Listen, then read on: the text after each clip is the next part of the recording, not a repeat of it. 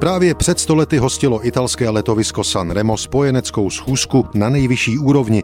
Kvůli budoucnosti a rozdělení ve Velké válce poražené osmanské říše se tu 19. dubna 1920 setkali tři ministerští předsedové.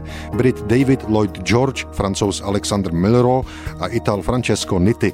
Osmanská říše se na začátku první světové války přiklonila na stranu Německa, ačkoliv to vůbec nebylo nutné a toto rozhodnutí se sultánu Mehmetu V. nakonec nevyplatilo platilo.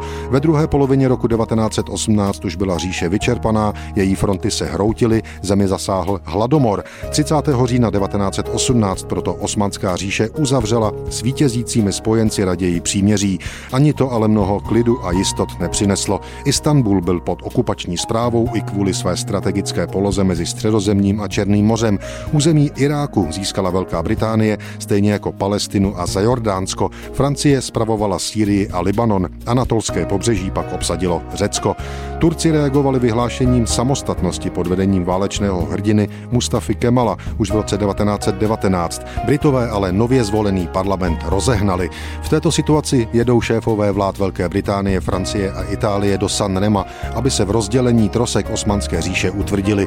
David Lloyd George, Alexander Milro, Francesco Nitti a také přizvaný japonský velvyslanec Keishiro Matsui se na konferenci dohodli, že ne všechny části Blízkého východu jsou po rozpadu Osmanské říše připraveny na úplnou samostatnost. Šlo o Sýrii, Mezopotámii a Palestinu. Tady si spojenecké síly ponechaly své mandáty. Jejich formu ještě dodatečně schválí Rada společnosti národů a Turecko jako nástupnický stát Osmanské říše tyto podmínky musí bezpodmínečně přijmout. Definitivní mírová smlouva mezi Osmanskou říší a spojenci byla pak podepsána 10. srpna 1920 ve francouzském městě Sèvres.